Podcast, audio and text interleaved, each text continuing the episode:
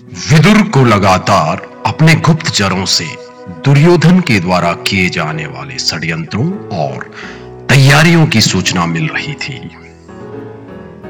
पांडवों को वारणावत जाने से रोकना विदुर के वश में नहीं था, परंतु वे उनकी सुरक्षा तो कर ही सकते थे।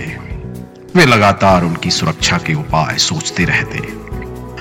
वारणावत जाने से पहले पांडव माता कुंती सहित महात्मा विदुर को प्रणाम करने आए। विदुर ने अवसर देखकर युधिष्ठिर से पूछा, वत्स, यदि जंगल में भीषण आग लग जाए तो जंगल के कौन से जानवर सुरक्षित रहेंगे?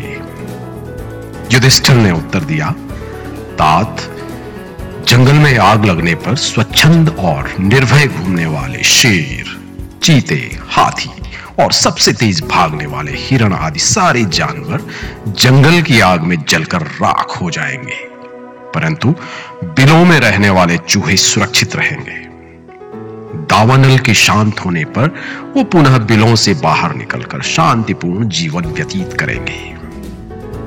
वत्स युधिष्ठिर, तुम्हारे उत्तर से मैं निश्चिंत हुआ। मेरी सारी चिंताएँ दूर हुई। जाओ, सुरक्षित रहो। यशस्वी भव। विदुर ने युधिष्ठिर को आशीर्वाद दिया। कोरोना वायरस भी एक भयानक आग के समान है, जो लगातार सारी सीमाएँ लांग रहा है। जो लोग अपने विलों में, अर्थात चूहे की भांति अपने घरों में रहेंगे, वो सुरक्षित रहेंगे और दुनिया में रहेंगे।